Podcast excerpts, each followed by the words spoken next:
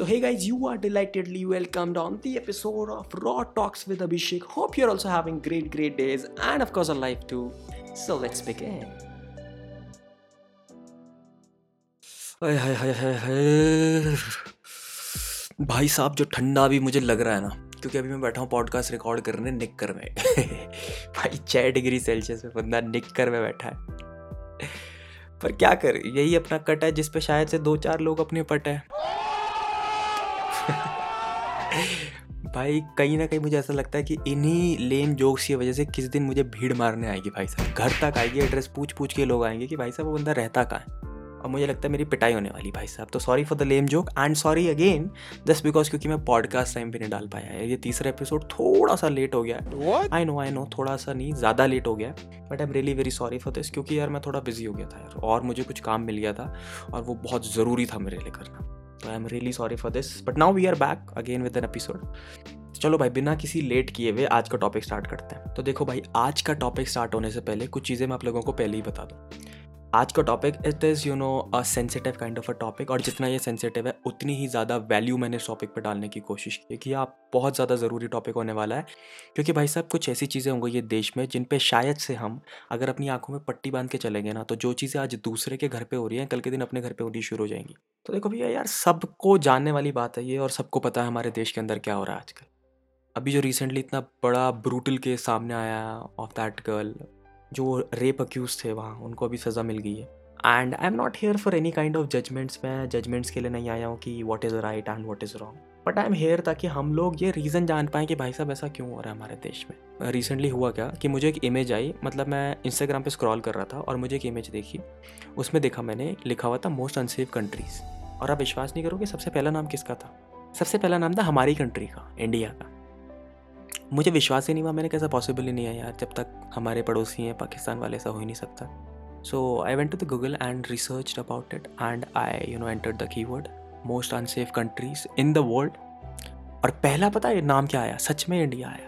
आप खुद अपने फ़ोन से करके देख सकते हैं। I don't know it is you know legitimate और नॉट बट यू नो जो दिखता है वहाँ पर यार, बुरा लगता है। And it is a very hard breaking thing for me आप बोल रहे होंगे, इसमें मेरी क्या गलती भाई साहब, मैं कौन सा रेप करने बैठ रहा हूँ? भाई, मैं भी नहीं कर रहा हूँ। लेकिन रीज़न अगर जब तक हम लोग दोनों मिलकर बात नहीं करेंगे, हम सब मिलकर बात नहीं करेंगे ना तो भाई, बात कहीं पर भी बनने नहीं वाली है। ऐसा क्यों कर रहे लोग? मतलब मेरे घर पे भी लड़कियाँ रहती हैं, मैं तो ऐसा नहीं करता हूँ। आपके घर पे भी लड़कियाँ रहती हैं, आप भी लड़कियों को देखते हो, ऐसा नहीं करते हो। तो फिर ये लोग कौन है और इनकी मेंटल एक्टिविटीज़ क्या चल रही हैं जो ये ऐसा कर रहे हैं? जब तक हम लोग ये नहीं समझेंगे ना, हम लोग जब तक बेस में नहीं जाएँगे, हम जब तक इस पर रिवर्स इंजीनियरिंग नहीं करेंगे।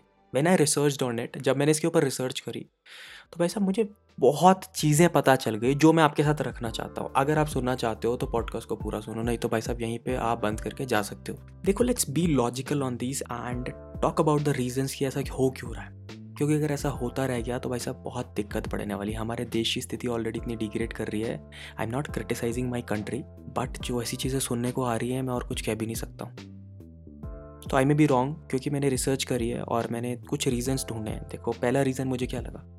सबसे पहला रीज़न जो मुझे लगा, वो है कि हम लोगों को बचपन से ही इस चीज़ में सेक्स एजुकेशन में एजुकेट नहीं किया जाता है। हम लोगों को बचपन से ये एक टैबू जैसा रखा गया है, टैबू कि भाई साहब सेक्स घर पे बोल देना भी बहुत बड़ी बात है। घर पे मतलब यार, टीवी पे अगर कोई ऐसा वैसा ऐड चली जाए तो पिताजी न्यूज़पेपर निकाल लेते हैं, मम्मी करची घुमाने चली जाती है। बच्चा इधर मुँह फेर लेता है, कोई फ़ोन में लग जाता है। यानी एक टैबू हम उस स्टेट को खुद ही बना दे रहे हैं। देखो, सबसे मेन मुद्दा क्या है, मैं क्यों इस पर बात कर रहा हूँ? आपको एक बहुत बड़ी बात बोलने वाला हूँ। देखो, ह्यूमन बींग्स का नेचर ऐसा है, जो चीज़ आप उसके सामने सप्रेस्ड करोगे तो सपोज़ वो चीज़ सप्रेस कर रहे हैं। जो चीज़ ह्यूमन बींग्स के अंदर सप्रेस करी जाती है, आप विश्वास नहीं करोगे, वो बंदा उसी के बारे में सबसे ज़्यादा देखेगा, सुनेगा और वो करेगा। एग्ज़ाम्पल ले लो ना बच्चे का।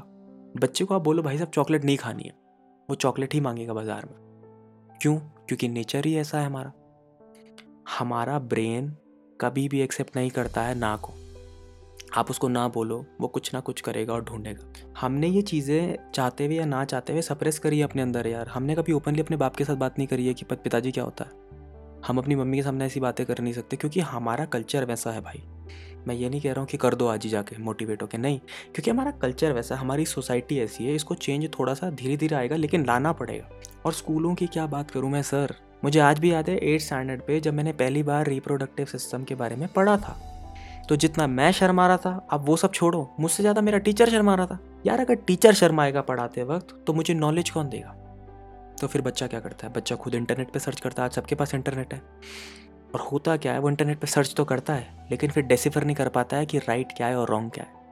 और जो चीज़ एक बार, जो चीज़ एक बार उसने इन्फॉर्मेटिव पर्पज़ के लिए यूज़ करी थी और सर्च किया था, वो फिर रिक्रेशनल पर्पसेस के लिए यूज़ करने लग जाता है। वी ऑल नो यार what is right and what is wrong मैं मानता हूँ, अगर अपन लोगों को अच्छी एजुकेशन एक basic fundamental education about this taboo topic मिल जाए अगर स्कूलों में या फिर घर पे भी मिलने लग जाए तो बहुत हद तक, बहुत हद तक हम ओपन माइंडेड सोसाइटी में कन्वर्ट होने लग जाएँगे।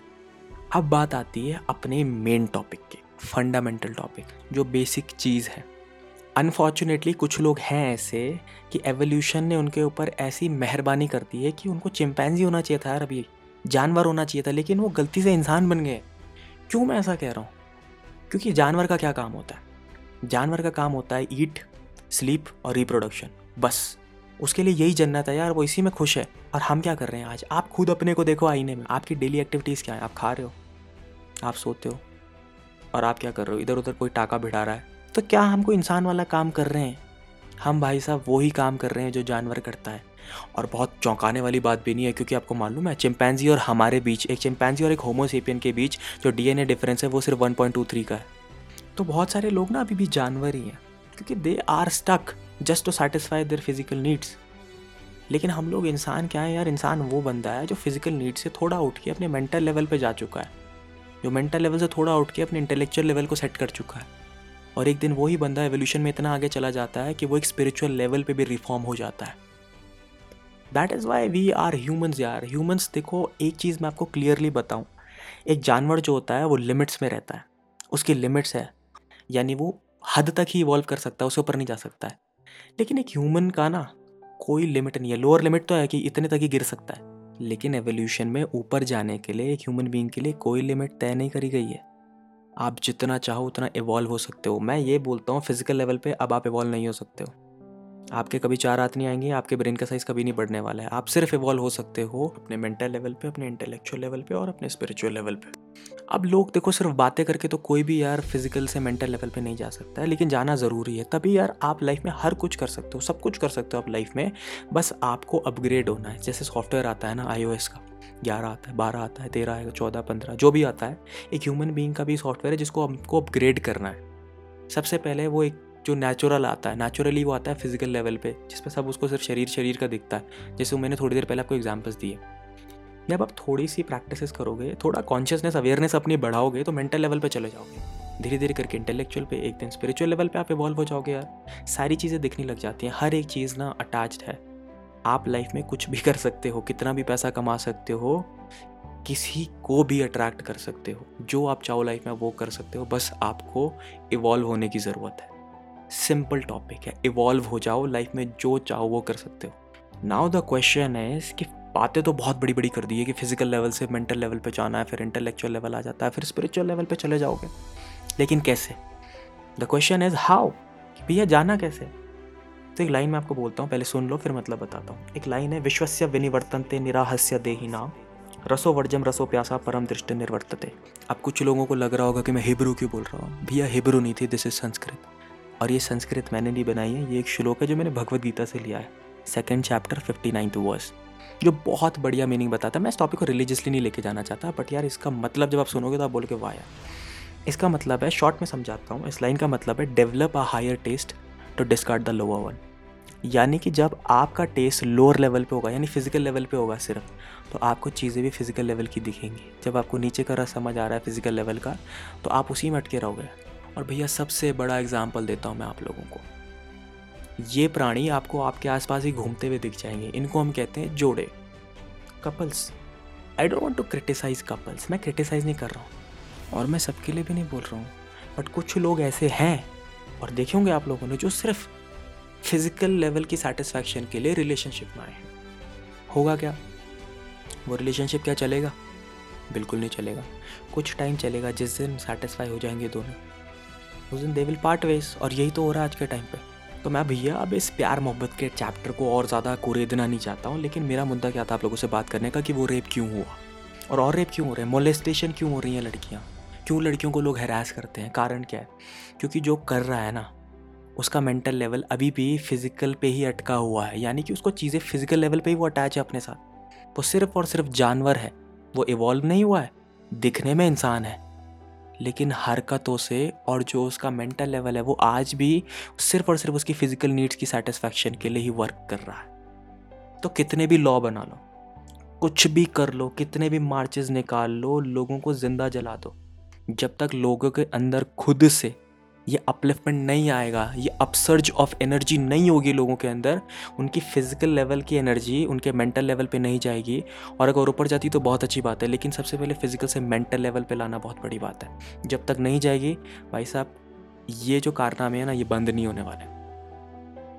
Because people don't do things compulsory you can never force anything on anybody क्योंकि जितने भी काम सप्रेस्ड किए जाते हैं, वो सबसे ज़्यादा होते हैं। मैं आपको प्रूव कर चुका हूँ। तो बॉस तरीका क्या है? तरीका एक ही और बहुत सिंपल है। बहुत ही ज़्यादा सिंपल है यार। जो भी काम कर रहे हो ना, एक तो पूरी एग्जुबरेंस के साथ करो। मतलब उसमें जी जान लगा दो। गलत काम में नहीं, सही काम में। पूरी जी जान लगा दो और उस काम को जी जान के साथ साथ कॉन्शियस होके करो। This is the main thing जी जान भी लगा दो कि कॉन्शियस नहीं हो तो फ़ायदा नहीं है। कॉन्शियस यानी कि you are aware of what you are doing at that point of time यानी कि ऐसा नहीं कि आप काम कुछ कर रहे हो, ध्यान कुछ और है। अभी फॉर एग्ज़ाम्पल कि यार मेरा छोटा भाई बात करते करते बॉडी हिलाता है अपनी।